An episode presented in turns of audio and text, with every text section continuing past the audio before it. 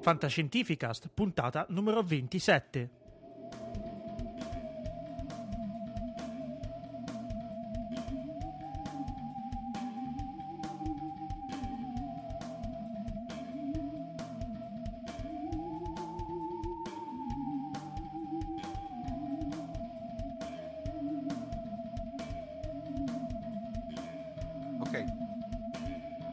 Bentornati a Fantascientificast, podcast di fantascienza e cronache della galassia, puntata numero 27. Bentornati da Paolo Bianchi. E Omar Serafini.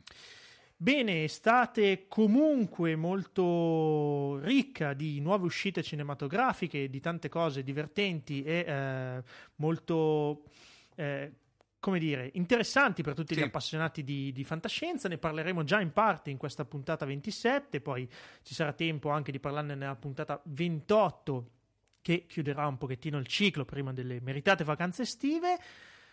Direi che iniziamo subito con eh, qualche mostro gigantesco, Omar. È il turno tuo, quindi Big in Japan.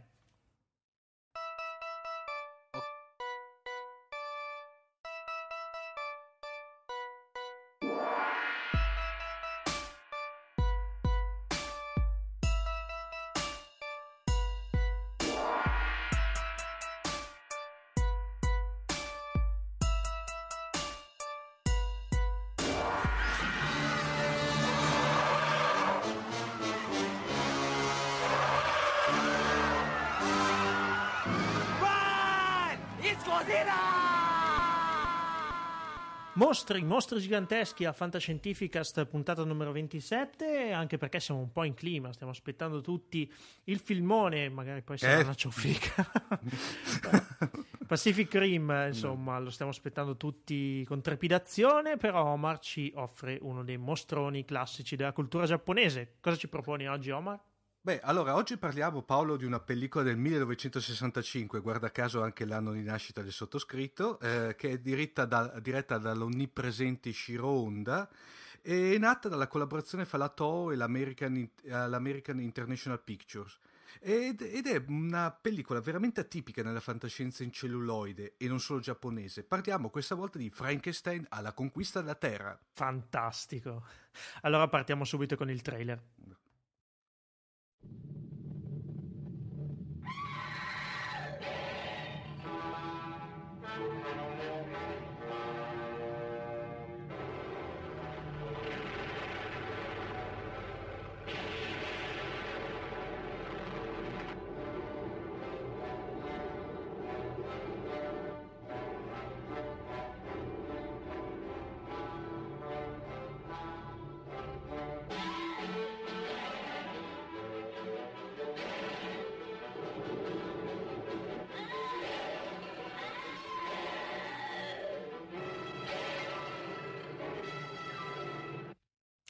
Titolo sicuramente evocativo. Vogliamo Sì. entrare un pochino più nel dettaglio della trama? Sì, come avevamo detto eh, poc'anzi, Pa- Paolo, parliamo veramente di un film molto, molto, molto strano. Direi, il film, eh, iniziamo, il film inizia eh, nel 1945, quando ormai la seconda guerra mondiale stava per concludersi con la disfatta dell'asse Roma-Berlino-Tokyo. Partiamo subito con un'ambientazione molto, come posso dirti, molto da film horror, per cui un castello situato nel cuore dell'Europa e abbiamo uno scienziato che traffica con delle ampolle e misteriosi macchinari. Da lì a poco arriva un gruppo di SS che preleva una cassa metallica che Mm. passando di mano in mano eh, fa il giro del mondo fino a giungere in Giappone, in un laboratorio di, guarda caso, Hiroshima. Ok? Allora, eh, uno degli scienziati, che tra l'altro interpretato dal grandissimo Takeshi Shimura, ci informa che eh, nella misteriosa cassa contiene niente po' di meno che il cuore immortale di Frankenstein. Eh, nel cielo Del, tanto- del mostro. del mostro, sì, sì, ovviamente del mostro, quello che è la creatura, esatto. Però, eh, ecco. Ah, nel, tra l'altro, da lì a poco, nel cielo della città, eh, poco dopo qualcuno sgancia un, una bomba chiamata Little Boy, tanto per Insomma, coso. per fare un riferimento storico, la bomba Esatto. di Hiroshima, insomma. Esatto. Eh, il resto poi è storia. Eh, subito dopo passiamo a quello che è l'orrore del post bomba e vediamo che un bambino che è disperso e affamatissimo cosa fa? Trova nei, nei ruderi del, di questo laboratorio la cassa che si è aperta, vede il cuore pulsante e non ha migliore idea, spinto ovviamente da una fame incredibile, di mangiare il cuore.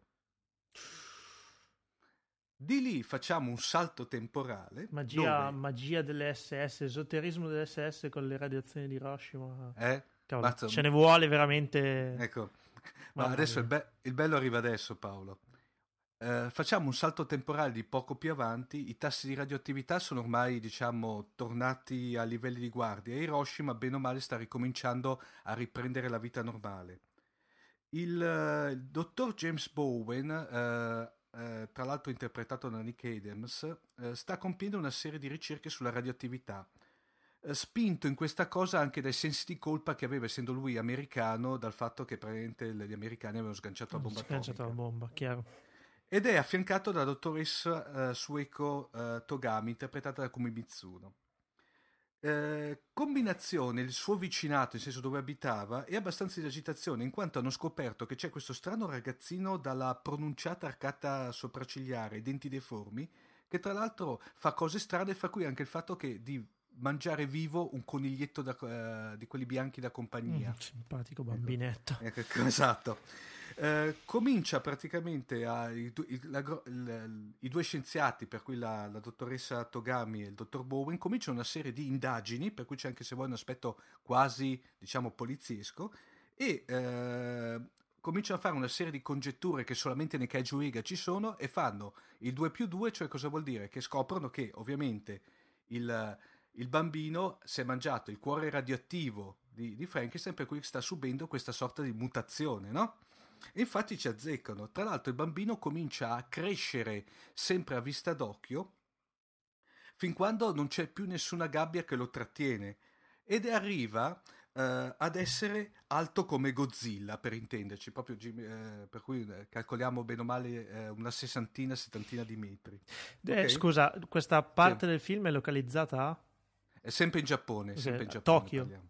No, uh, no uh, non è ben identificato, suppongo, ah. sempre nei dintorni di Hiroshima. Strano. No, no, c'è, c'è, un mio amico Carlo Agosti che se ci ascolta lo saluto, che lui dice sempre i mostri cosa attaccano? Tokyo. No, no beh, Quindi... quello è... No, stavolta, stavolta è naturale è... come. No, direi che stavolta, se vuoi, potrebbe essere una delle poche discrezioni dal punto di vista geografico, no? che vedremo che ce ne sono state veramente poche. Carlo, mi spiace deluderti. Ecco. Eh, tra l'altro poi nel, nel, frattempo ovviamente Paolo combinazione c'è anche uno splendido terremoto che libera anche il colossale Baragon che, che tra l'altro dà anche il nome nel titolo originale giapponese che è Frankenstein vs Baragon. Ma l'ho già sentito come nome. Sì, è abbastanza famoso. Ricorre. Dopo vedremo.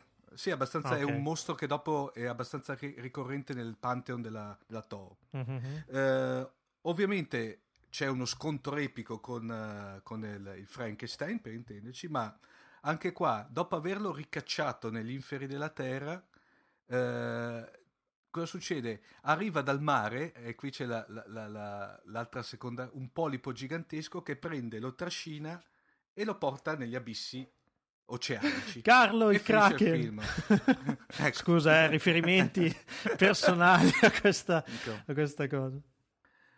Direi che questa è, è la trama. Eh... A grandi Paolo? linee, insomma. Sì. sì. Quindi possiamo mandare il trailer e poi passiamo a una scheda un pochino più approfondita del sì. film. Ecco.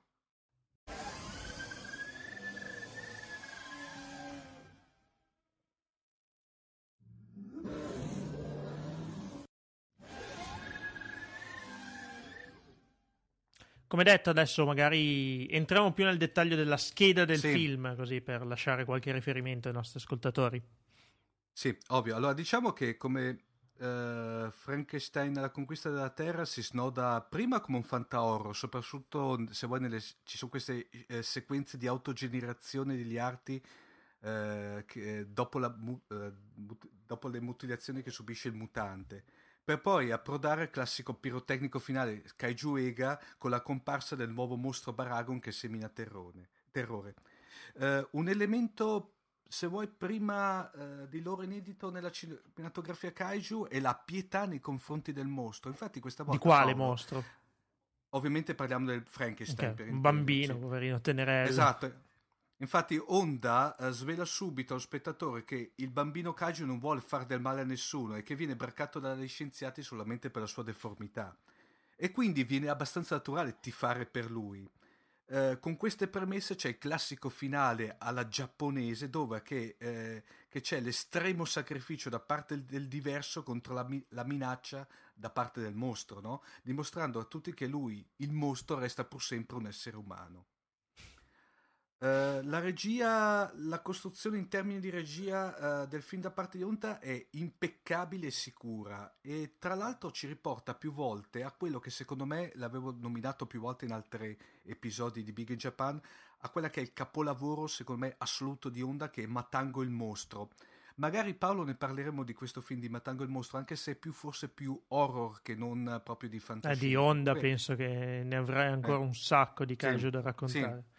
Magari la prossima volta ah, ci sarà di qualche sì. caso più moderno a parlare. Ecco. Poi, poi, direi che anche Eiji Tsuburaya, che è diciamo, eh, il socio di Honda, quello che si cura più che altro degli effetti speciali, anche qua da, offre il meglio di sé. E tra l'altro vi è stimolato perché cosa doveva fare? Doveva fare l'incarico di questo mostro di Frankenstein in versione gigante, no? Tra l'altro questa idea qua, Paolo, eh, sembrava assurda e inverosimile però, infa- eh, però, in effetti già l'effettista Wilson O'Brien, che i più eh, ricorderanno per King Kong, quello del 33 mm-hmm, per intenderci, aveva già deciso, aveva già buttato giù un canovaccio di sceneggiatura per far combattere King Kong contro un gigantesco mostro di Frankenstein, per cui non era poi tanto cal- campato in aria come come cosa.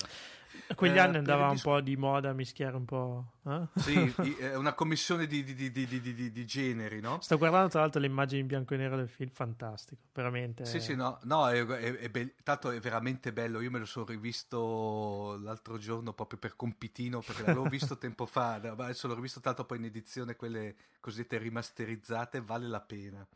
Eh, Paolo, prima dicevamo all'inizio dicevamo che questa qui è stata una coproduzione internazionale, no?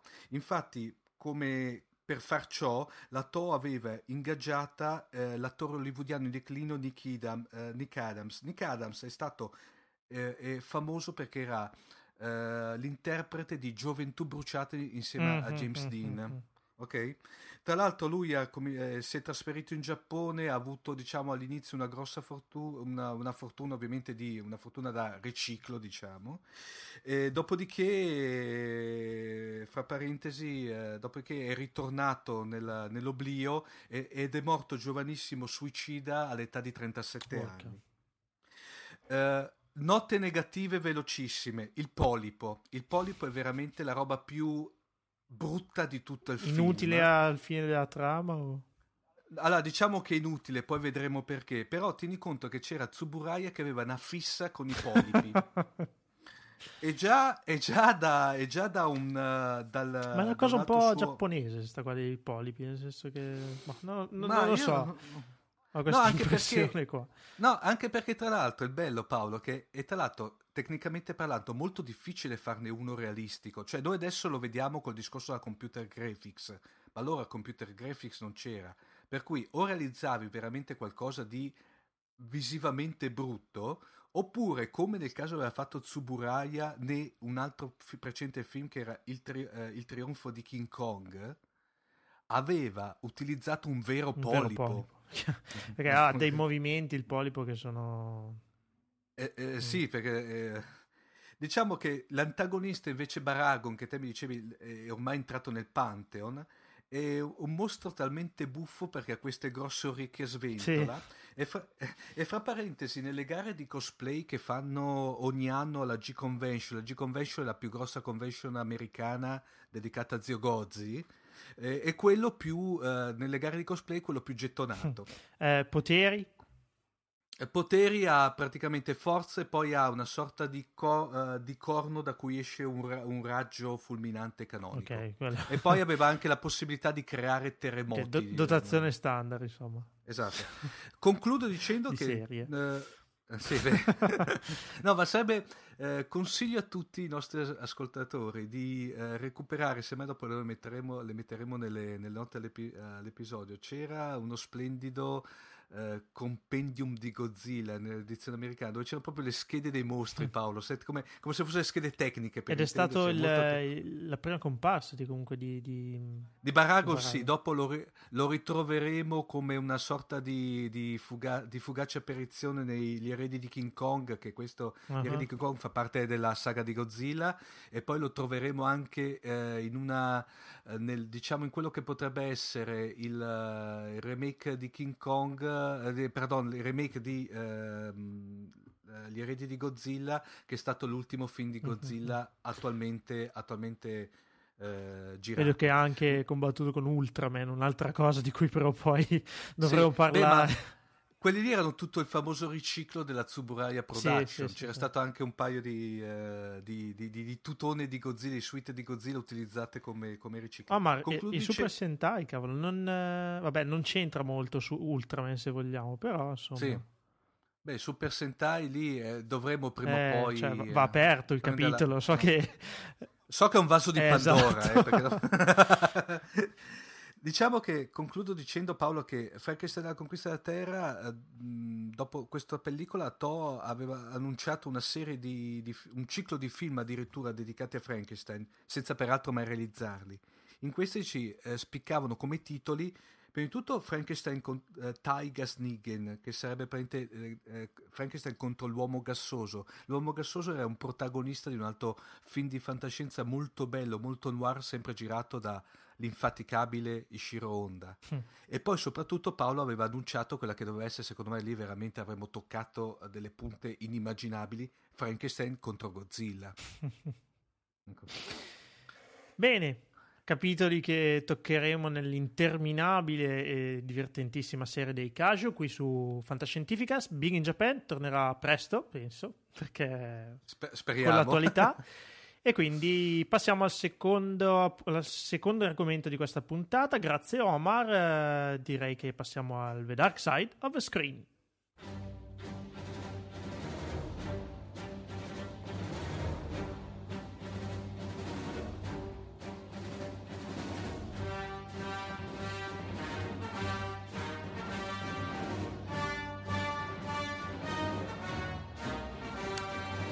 Per questa puntata numero 27, The Dark Side of the Screen vedrà un incontro tra pesi massimi, ovvero Giacomo Lucarini, che salutiamo. Buonasera, ciao a tutti. Contro l'uomo d'acciaio.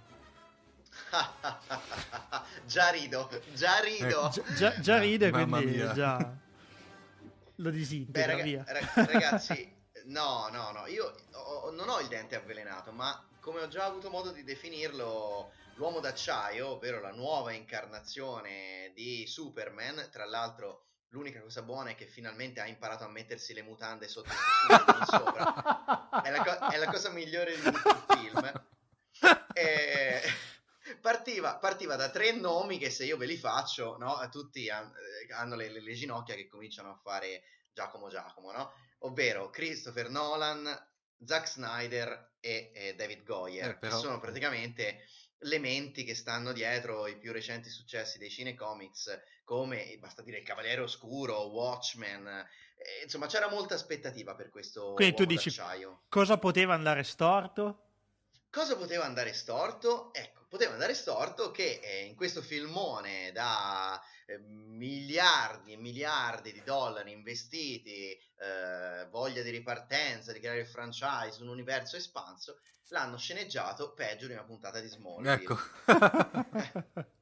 no, ma non tanto, non tanto per, per uh, l'epicità della situazione, che secondo me comunque ha delle grandi cadute di stile, quanto perché ci sono delle incongruenze, delle leggerezze, delle scempiaggini proprio di sceneggiatura a livelli di Independence Day. E chi, e chi, chi ha visto il film sicuramente ha già capito a cosa mi riferisco, che veramente ti fanno cadere le braccia.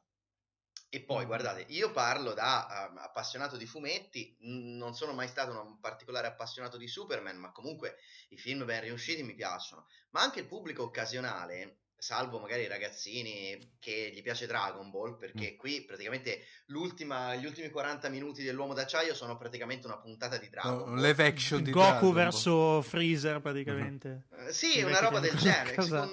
Due, due superuom- superumani o anche di più che si prendono a, a cartoni senza che nessuno si faccia niente, perché proprio n- n- non si fanno niente perché sono invulnerabili, quindi qui si pestano distruggendo un'intera città cioè la salvano ma nel frattempo la distruggono anche e poi ipocritamente vogliono anche farti credere che non hanno ammazzato nessuno in questo casino che combinano che bisogna vederlo sullo schermo per capirlo ma vabbè lasciando perdere un attimo questo il problema non è neanche Zack Snyder perché c'è gente che al dente è avvelenato un po' anche col regista no? Che iniziò col remake dell'Alba dei Morti Viventi. Lui, ma Zack Snyder è un ragazzo che comunque sa girare, il suo mestiere lo sa fare. Cioè, mm-hmm. Watchmen, tutto eh, puoi dire, tranne no. che fosse girato male. Infatti, era gran film, gran film Watchmen. Ecco, e anche la sceneggiatura, insomma, tra alti e bassi, tra, tra, hanno dovuto infilarci un po' troppa azione, no? Per compensare un po' i gusti del pubblico, però non era malaccio. Ecco, quello che ci lascia veramente con, diciamo così, ehm, le gonadi in una carriola per uscire dal cinema è la, no, scusatemi, è la, è la verità. È, no, la no, vai, vai. è la sceneggiatura di David Goyer, che voglio dire, è uno anche smaliziato. Ha, ha fatto la trilogia di Blade, ha, ha fatto, che ne so, l, la serie di Da Vinci's Demons, che sarà una cagata, ma perlomeno eh, tiene l'interesse del pubblico, cioè. Mm. Ha, eh, ha, delle stronzate, ma comunque ti tiene su. Invece, purtroppo, io ho sentito persone che non erano appassionate di Superman, cioè erano il classico pubblico occasionale, eh, che è andato in sala ed è uscito dicendo sì, vabbè, però a me mi sembrava anche un po' noioso e, e c'è una sola spiegazione, è ridondante in tutto. Inizia mm. con la distruzione di Krypton, bah, distruzione, esplosioni, cioè è troppo di tutto. Poi rallenta da morire quando ti racconta per l'ennesima volta l'infanzia di eh, eh, Kal-El, ovvero Clark Kent, ovvero Superman, che è ragazzino, c'ha cioè il babbo, la mamma, deve trattenere i poteri, ha paura a farli vedere con gli altri bambini, c'è tutti i problemi. Insomma, mezz'ora, 40 minuti di film e Soliti problemi esistenziali che, che, che, conosciamo da, da, da almeno 30 anni. Sì, il, il, che non sono neanche affrontati male, ma sono ridondanti e troppo lunghi. Cioè, te vedi questo Superman che vaga per la mm-hmm, Terra cercando il suo posto. Ragazzi, Superman è un dio praticamente, è invulnerabile, è indistruttibile, è super forte. E c'è questa manfrina no, di lui con i genitori terrestri, quei Kent, che insomma gli predicano che deve aspettare per trovare il suo posto nel mondo. Ma anche, anche i kryptoniani non è che ci fanno una grande figura, hanno il pianeta morente perdono tempo a combattere fra di loro col generale Zod, che era il generale de- de- dei kryptoniani, mm. creato per, per, creato per praticamente fare guerra, che si rivolta contro i loro stessi creatori. Poi finisce che i kryptoniani si fanno saltare in aria insieme a tutto Krypton, che Ale. prosciugato di energia, no? Però genialmente non è che dicono, vabbè, allora vi abbiamo ba- sconfitto il generale Zod e i suoi, li teniamo qui, moriamo tutti insieme e esplodiamo. No, i cattivi li spediscono nello spazio con un'astronave, dicendo vi spediamo in un buco nero. E vabbè, loro muoiono tutti, praticamente eh, fanno sopravvivere, anche se in criogenesi, i cattivi, che no, non si sa come, con una spiegazione del cazzo, si liberano dal buco nero e tornano. E praticamente sono gli unici kryptoniani sopravvissuti. Che non erano Gi- molto intelligenti i kryptoniani. Giacomo Unchained Fantascientifica, spuntata numero 27. Stai no, demolendo. no, vabbè. No, lo dico perché ci sono rimasto male. Perché poi. No, no, chiaramente. Il film, il film non, è, non è bruttissimo. Ma poi gli incassi mondiali, nonostante credo il passaparola non sia stato. Um, favoloso perché ha avuto un crollo del 50% degli incassi tra la seconda e la terza settimana di programmazione. Però comunque in America ha incassato 250 milioni, che sono 100 mm-hmm. più di quello che è costato. E nel mondo più di 100, quindi sta andando bene è quasi complessivamente a mezzo miliardo di dollari, eh, poco sotto alla classifica di incassi già Iron Man 3. Quindi qualità o non qualità, eh, il pubblico a quanto pare ha gradito.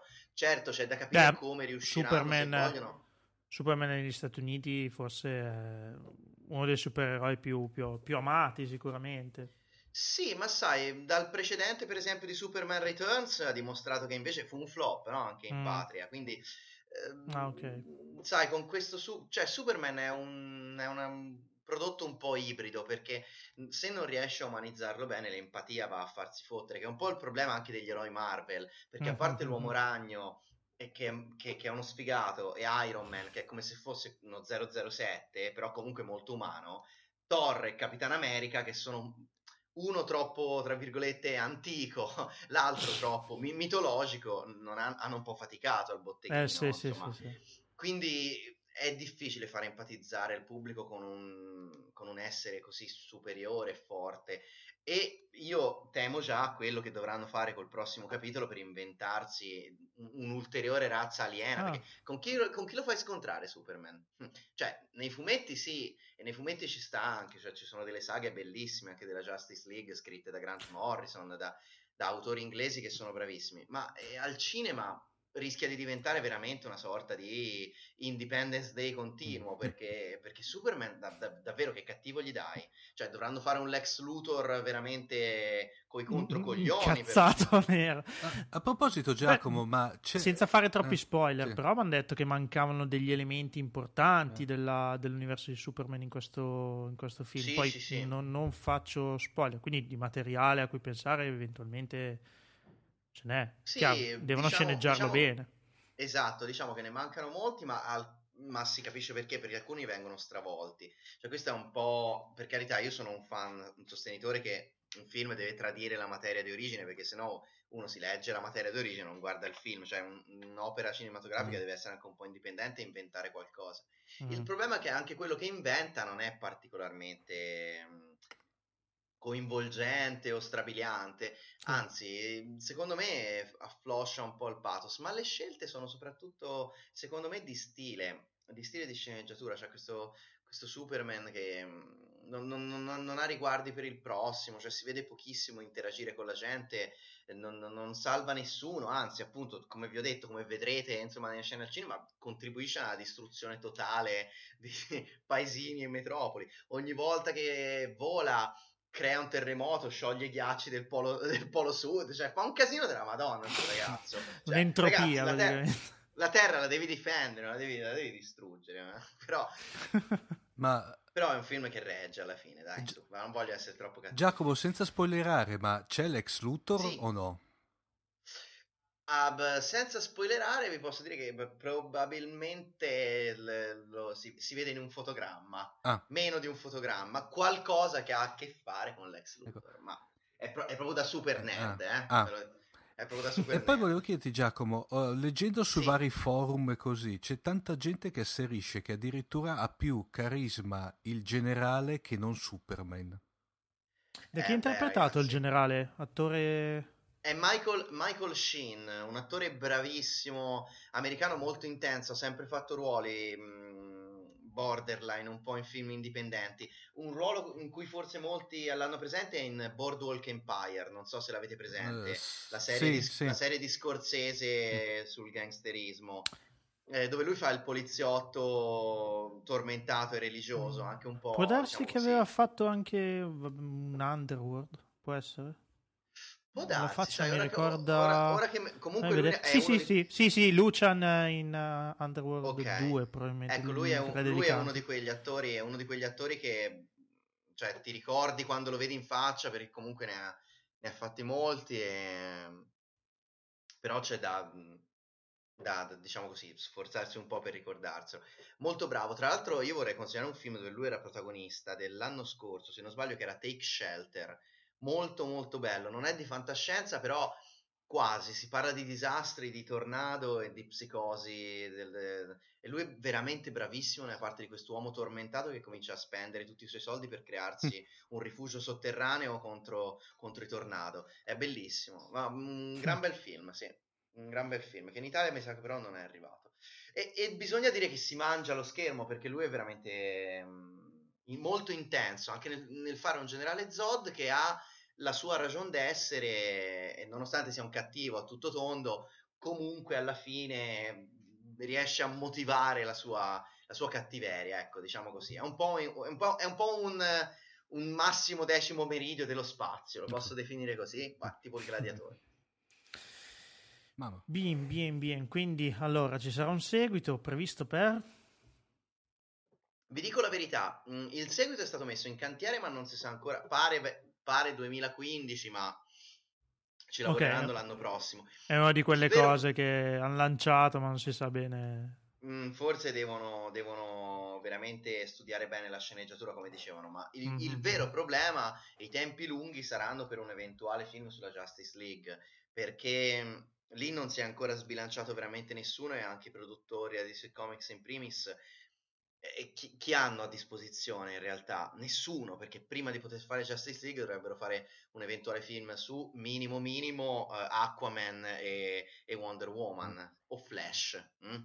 Perché Batman ce l'hanno, però anche lì bisogna vedere perché io non penso che Christian Bale vorrà tornare nei panni del Batman che abbiamo visto in un film sulla Justice League. Mm, mm-hmm. Difficilmente compatibile con questo Superman. Però, però, non lo so, sai, anche lì c'è un, un, piccolissimo microscopico accenno quasi invisibile alla Wayne Enterprises mm. nel, nel film di Superman. Sono tutti quei piccolissimi dettagli che, che, bisogna farci veramente con la lente di ingrandimento. Chiaramente non, non, non sarà semplice farli convivere, ecco. Mm-hmm. la, la, vedo dura e, e, e, in realtà vedo dura anche un potenziale successo di un film su Wonder Woman singolo o su un Flash. Ve la, ve la ricordate la serie, sì, la serie TV? Con Miss Universo. esatto con lei e poi la, la, anche la serie tv di Flash fantastica sì. la serie tv di Flash era notevole almeno io me la ricordo eh, all'epoca ah, non era male era per, purtroppo, purtroppo era per eh, eh, aveva preso subito una piega per bambini mm. un po' troppo per bambini infatti la mm. chiusero sì. alla infatti, infatti era un bambino probabilmente quando io, a, me pia- a me piaceva un sacco eh, la, la no, serie. no no poi, indubbiamente io in un paio c'era il, il, babbo di Dawson il babbo di Dawson che faceva Flash eh. Esatto, e poi mi ricordo che in una, in una puntata o due aveva, era anche intervenuto come, come, special guest anche Mark Hamill. Certo, certo, faceva... Un cattivo, un antagonista mi pare. Un cattivo, non so se era una cosa del tipo Riddler, mm. no, come si chiamava? Riddler era quello di Batman, Ma, era, sì. però era un qualcosa del genere, ora non me lo ricordo. però sì, c'era anche lui come guest star, sì. Eh, insomma, belle cose, ora vado a ricercarmi gli episodi. Ah, potremmo, potremmo proporle in una Tavacron, Paolo, cosa dici? Beh sì, indubbiamente, indubbiamente. Io mi sarei Tavacron recente, ma che merita. Mi sarei rivisto volentieri una maratona del telefilm di Flash piuttosto che l'uomo d'acciaio, vi dico la verità. Sono cattivo, dai. Va bene, dai, vedremo poi con le prossime uscite, magari se raddrizziamo il tiro. Anche te hai molta aspettativa, come ci dicevi prima, con uh, i robot. Beh, ragazzi, beh, ragazzi. ragazzi Scusate se continuo a parlarne, ma veramente no. anch'io ho un'aspettativa veramente esagerata. Giacomo, facciamo una recensione incrociata. O- ovviamente, mi, pare il, mi pare il minimo. mi pare il minimo. Va bene, appuntamento allora tra un paio di settimane per l'ultima puntata prima dell'estate. Salutiamo il nostro Dark Lord, Giacomo, Buon- e lo ringraziamo tanto. a tutti, grazie, grazie a voi, grazie dell'ascolto. A presto, ciao. Ciao. Ciao a tutti, ciao ciao.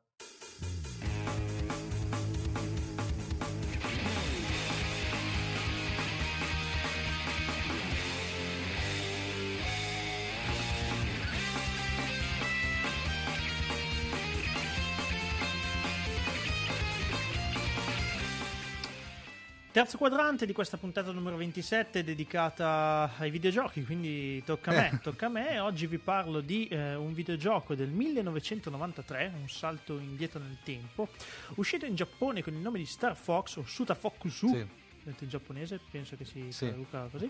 E in Italia e in Europa in generale come Starwing, primo videogioco per eh, SNES, quindi Super Nintendo della serie Star Fox, che poi ha fatto scuola in mm. casa Nintendo, comunque è diventato uno delle, dei brand principali, ed è anche il primo gioco della storia a usare il chip cosiddetto Super FX. Super FX, eh, Omar, questo me l'hai fatto notare te, è fantastico, era un coprocessore che portava la velocità del, del processore della, della, della, cartuccia da 3,58 MHz a 10,5 MHz, quindi mm, era modificandone in meglio le, le, le, le, prestazioni grafiche in maniera per l'epoca veramente impressionante. Poteva essere quello che noi eh, nerd di, di, vecchia data, in senso vecchi, eh, poteva essere eh, definito mm. un coprocessore matematico per intendere. Esatto.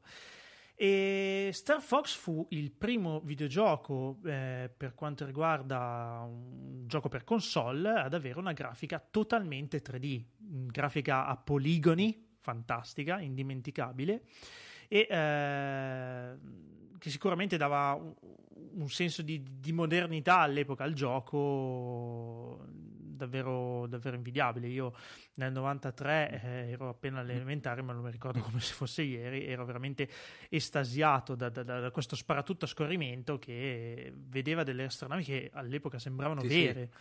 Sì. In realtà, ecco, oggi sappiamo che, che, forse non è proprio così, però eh, per l'epoca, insomma, l'impatto fu, fu davvero impressionante. Dicevo, uno sparatutto a scorrimento 3D eh, che quindi vedeva il, il gioco, in, uh, il, il, giocatore in, nel, nel, ruolo di, di, un pilota di un mezzo spaziale detto Arwing, eh, nei panni di eh, Fox McCloud, che è questa volpe antropomorfa, eh, capitano di un team di, di, di piloti mercenari. Eh, che insieme cercano di difendere il pianeta natale Corneria dalle trame del, eh, cattivo di turno, ovvero Andros, una specie di scimmione, eh, scienziato, scienziato, pazzo scimmione, eh, in qualche modo esiliato dal pianeta natale che cerca vendetta, che è un po' il cattivo eh, che eh, prende un pochino mm, il ruolo del cattivo in quasi tutte le, le, le, le incarnazioni di Star Fox. Ehm, gioco comunque a scorrimento, dicevo, in cui eh, il, giocatore era nei panni del, del, vero wingman della situazione, con alcuni eh, aiutanti che erano governati dal, dal computer, quindi dalla memoria, dalla, dall'intelligenza artificiale.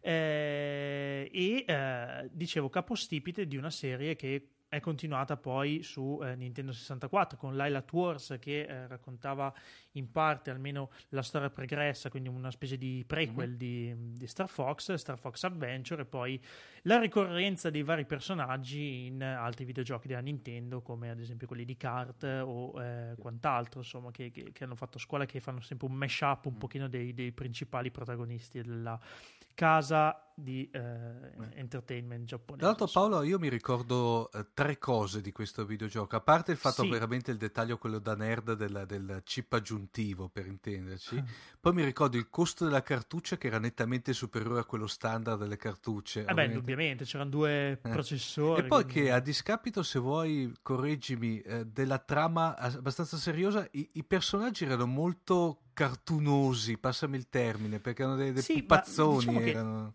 La trama non, non, era niente di mm. particolare, nel senso che eh, ricalca molto quello che, che, fino a dieci anni prima era stato lo standard di, di, di Guerre Stellari, sì. insomma un pianeta in pericolo, sì. un gruppo di piloti eroi. E, e poi da, il, il, canon- appunto la Star eh. Wars a Wing Commander abbiamo incontrato in più salse però c'era questa particolarità che erano eh. pupazzoni animali antropomorfi con il, il come si chiama il accidente non mi viene in mente come si chiama il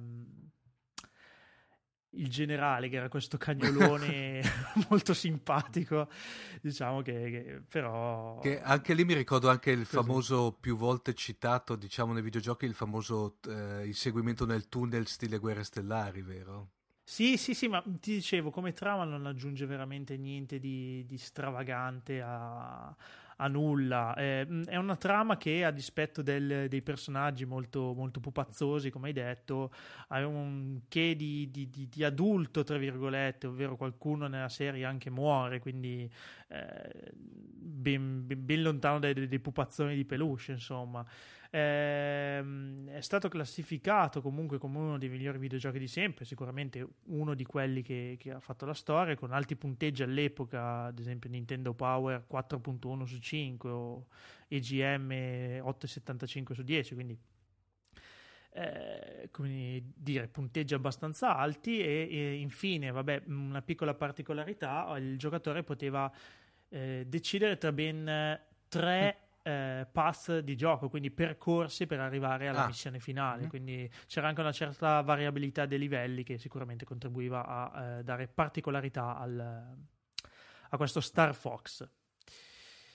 Bene, eh, se siete dei fanatici eh, del, del, retro gaming io ve lo consiglio perché sicuramente è un'esperienza particolare, poi con i comandi del Super Nintendo che cominciavano a diciamo, diventare sì. anche un po' evoluti, si potevano anche fare manovre, mi ricordo con questi caccia particolari, eh, particolarmente coreografiche per l'epoca, ma sicuramente anche divertenti ai giorni nostri se siete appassionati, dicevo, di retro gaming, Star Fox sicuramente è un gioco da riscoprire. Ebbene, arriviamo al quarto quadrante, direi, ah, sì, direi. se non hai domande particolari. No, direi, eh, su... detto, mi hai fatto tornare indietro, mi hai fatto tornare indietro di un po' di anni, grazie. Pensavo dieci anni quando è uscito questo gioco. Vabbè. No, no, non continuo, no, no, no, sai che dopo eh, rigiri il coltello nella piaga, grazie caro. Eh, no, direi che a questo punto rimettiamoci in modalità seria, direi che Paolo possiamo saltare veramente al, al nostro quadrante top, come si suol dire. Sì, al quarto quadrante oggi, ovviamente dedicato alla Fantascienza Gold Edition, con il nostro immancabile Massimo De Santo, il Silent Prof. My God, it's full of stars.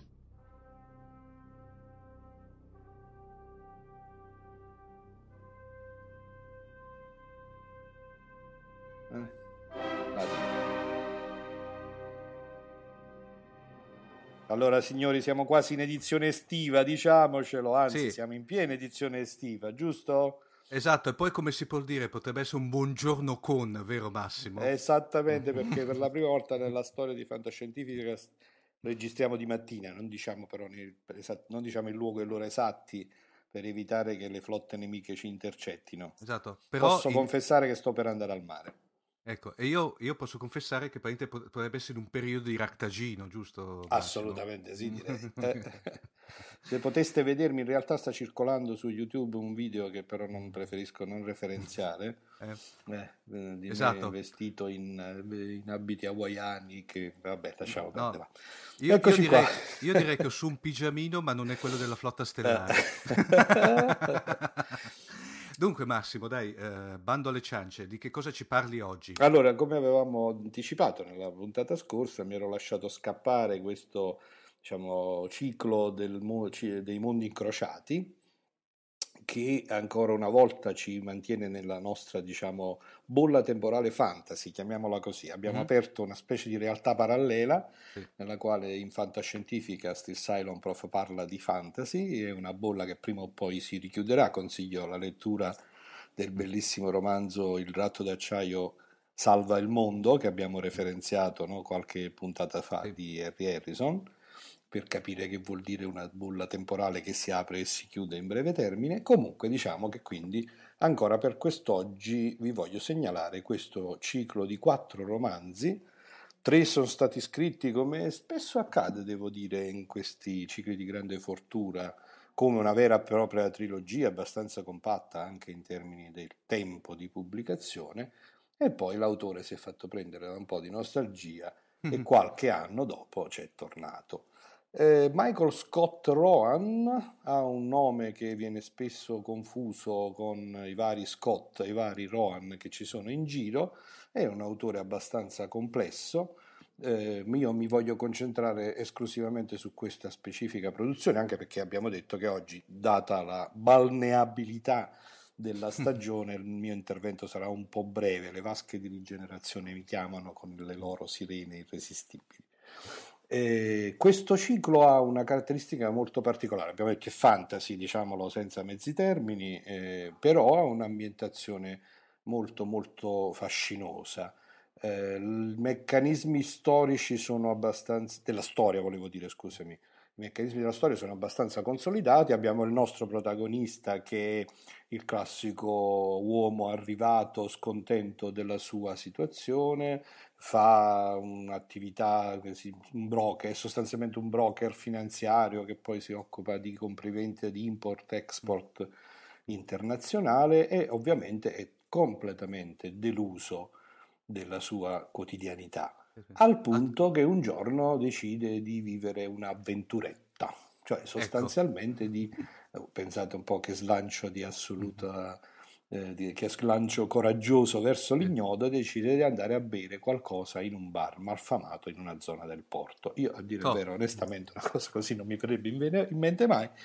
Eh. Comunque, nella più classica delle maniere, arriva nei pressi di questo locale malfamato e salva da, una- da un agguato un improbabile personaggio che a me fa venire in mente Spugna di Capitano Uncino, piuttosto che, non so se ti ricordi la versione, fa- la versione a cartoni di L'isola del tesoro della Disney, il Sì, pianeta del tesoro, no? Sì. che ci sta questo personaggio che è tratto pari pari da Long John Silver e storie simili.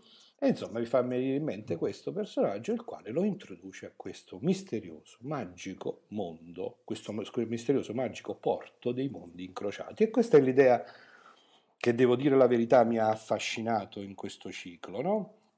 Neanche questa è nuova, il titolo inglese della trilogia è The Spiral, la spirale. Eh, in italiano i mondi incrociati, che secondo me regge di più, rende di più, e l'idea è sostanzialmente quello che l'universo sia costruito attorno a delle strutture dimensionali tali che ci sono dei punti di intersezione, l'intero universo è una sorta di spirale, ma non nel senso spaziale del termine soltanto, anche nel senso dimensionale, sì. quindi ci sono delle realtà alternative che vengono visitate letteralmente volando, veleggiando su dei magnifici velieri di fattura Mm. antica, diciamo, no? che almeno all'apparenza sono delle normali navi e le Per quali cui, invece proprio Massimo, partono. stile, no? stile Orazio Orblauer, per intenderci. Assolutamente sì. Mhm. E mi rendo conto che dalla descrizione, diciamo, forse se, se uno la sente da fuori, almeno mentre la racconto, Mm. mi accorgo che è come se avessi un po', appunto, da un lato recitato una serie di luoghi tipici, no? Di- di- Mhm.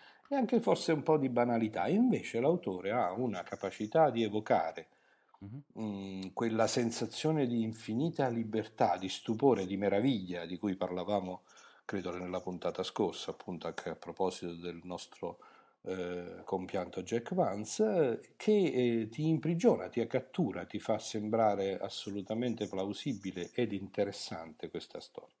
La storia poi si dipana come al solito attraverso l'incontro con eh, dei personaggi che rappresentano il male, eh, in qualche maniera questo personaggio di inizio che è stato incontrato e che introduce il nostro protagonista eh, a questa storia invece rappresenta il bene nella maniera un po' furfantesca, no? così Mm. simpatica di cui accennavamo prima e c'è questa bella trilogia, davvero molto bella, molto piacevole alla lettura.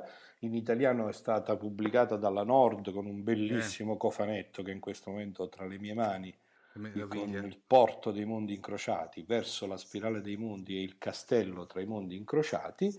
Eh, credo che anche questo, ahimè, sia un tesoretto che è possibile trovare soltanto forse su eBay, su qualcuna di, insomma, delle- dei sistemi di distribuzione dell'usato, comunque dei residui di magazzino, non mi risulta che sia stato rieditato, viceversa è assolutamente sempre disponibile in maniera molto semplice in lingua inglese, sia in formato ebook che nel formato cartaceo. E ogni romanzo è bello a sé stante, devo È dire autoconclusivo, autoconclusivo con diciamo il classico sistema di lasciare qualche indizio Mm. per lo sviluppo della storia. C'è sempre il gioco di relazione tra protagonista maschile e protagonista femminile che guarda un po' all'inizio è la segretaria Mm. che viene rapita perché lui incidentalmente ha commesso un errore, ha offeso il cattivo di turno, ma nonostante, ripeto, i meccanismi narrativi poi siano i soliti, in fondo forse le storie girano intorno, no? come ci insegna Terry Pratchett, di cui non mi sembra che abbiamo ancora parlato, e che è un altro cliffhanger che voglio lasciare perché diciamo, si tratta di un altro grandissimo del fantasy e che ha un genere e uno stile tutto suo, Terry Pratchett ci insegna che le storie sono appunto delle idee che viaggiano nello spazio, che sono come dire parte della struttura fondamentale dell'universo.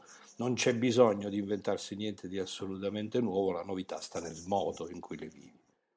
I No, tre e- romanzi dicevo di cui parlo, parlo dei tre perché il quarto, sì, a me è piaciuto lo stesso, eh, non mi pare che ci sia in italiano, uh-huh. ma comunque vale la pena di leggerlo, però la trilogia in sé completa ed è anche molto bella, c'è un aspetto di cui non abbiamo parlato spesso su Fantascientificast per la fascia oraria protetta di sera, no? perché di sera non si parla di queste cose, di mattina invece si può parlare un po' di sesso. Ecco e dire che normalmente eh, diciamo, questi romanzi che, che, contengono questo rapporto, questa storia uomo-donna, spesso no, ci sono molte scene diciamo roventi o comunque c'è questo eh, prevalere degli aspetti sentimental, eh, soprattutto nel fantasy, no? mm-hmm. penso ad alcune recenti realizzazioni anche di serial televisivi sì. in cui questi ingredienti vengono sparsi e profusi a larghe mani. Quello che e mi colpì nella... e... Dimmi, scusami Omar. No, dicevo, tra l'altro anche, eh, non so se citiamo il Trono di Spade, tra l'altro suscitando le ire delle varie associazioni dei, dei genitori. Eh no? sì, vabbè, poi come al mm, solito ci sta il gioco eh, delle parti. Eh, ecco.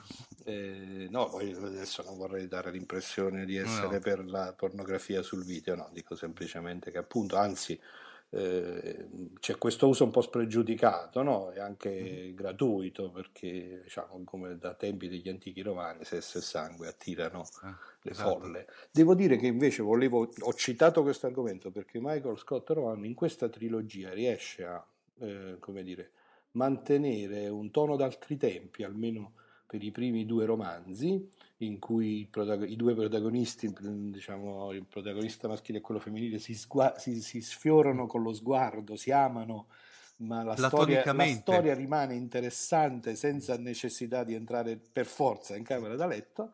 Mm-hmm. E devo dire che questo poi trova una giusta conclusione nel terzo romanzo della trilogia, nel castello tra i mondi incrociati, quando invece in maniera giusta, naturale e compatibile con l'evoluzione anche psicologica dei personaggi, diciamo, i due coronano il loro sogno d'amore anche in una maniera un pochettino più, come potremmo dire, eh, affettuosa.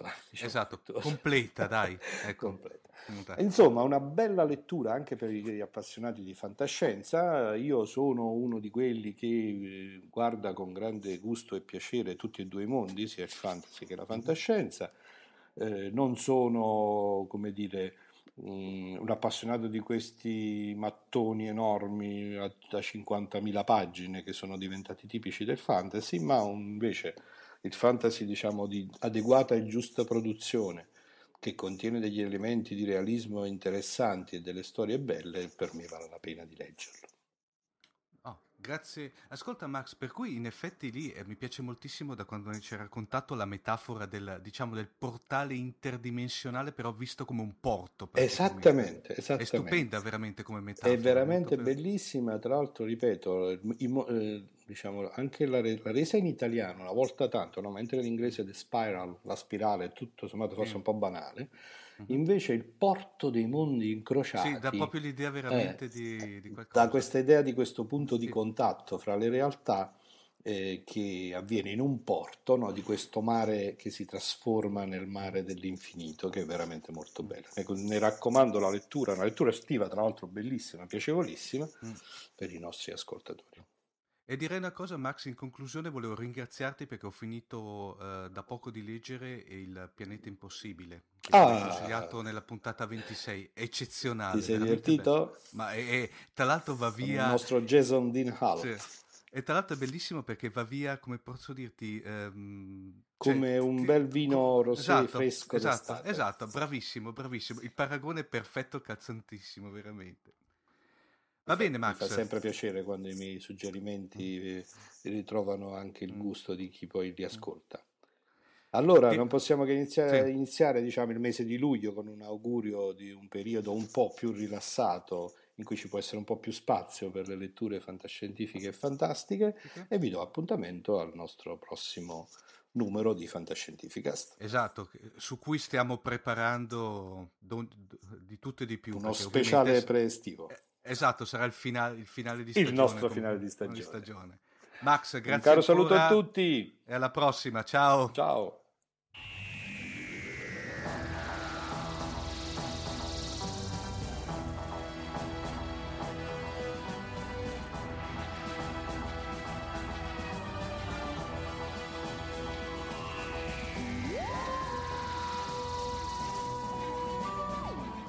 Fine del quarto quadrante, ringraziamo ancora Giacomo e il prof che ci hanno fatto compagnia in questo episodio 27. Ci eh, apprestiamo quindi a eh, trarre le conclusioni di questo episodio. Ecco, volevo in conclusione ricordare Paolo che nella, nell'ultimo numero della rivista Nocturno, tra l'altro rivista che mhm. consiglio mm-hmm. veramente a tutti gli amanti della, uh, prima di tutto del cinema, ma poi soprattutto della fantascienza, del fantasy e anche dell'oro, c'è uno splendido articolo e ahimè ci ripetiamo su Pacific Rim che consiglio vivamente la lettura c'è un'aspettativa un hype mamma mia Pacific Rim cioè, che... uh, dopo faremo Karakiri dopo la visione se sarà una cazzata a questo punto del Toro mm. è il regista del Toro sì, no? eh, Guglielmo cioè, del Toro ci ha sì. sempre abituato abbastanza eh, bene speriamo, speriamo.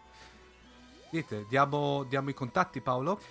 Sì, allora potete scriverci a info-fantascientificast.it, seguirci sui social network, su Facebook, pagina Fantascientificast, o su Twitter, che in questo periodo stiamo cercando di eh, animare sempre di più. Se non ci seguite fatelo, l'account è Fantascicast. E mi raccomando, usate il, l'hashtag fantascienza sempre più spesso, noi lo seguiamo così magari vi rilanciamo eh, poi ci trovate su Google Plus e sulle immancabili eh, applicazioni di Windows 8 e Windows Phone 8 fatte dal grande Luca Di Fino. Eh, tutto qua, insomma. Ecco, direi che a questo punto tenetevi stretti. Ci sentiamo a questo punto alla, alla, alla ventottesima puntata che sarà la. Eh, come si dice, la eh, fine stagione. La conclusione, la, insomma, conclusione, fine stagione. Fine stagione, sì. però non diamo spoiler, vero Paolo? No, no, no, no, no. non diamo spoiler, vi diamo solo l'appuntamento un paio, tra un paio di settimane. Ciao!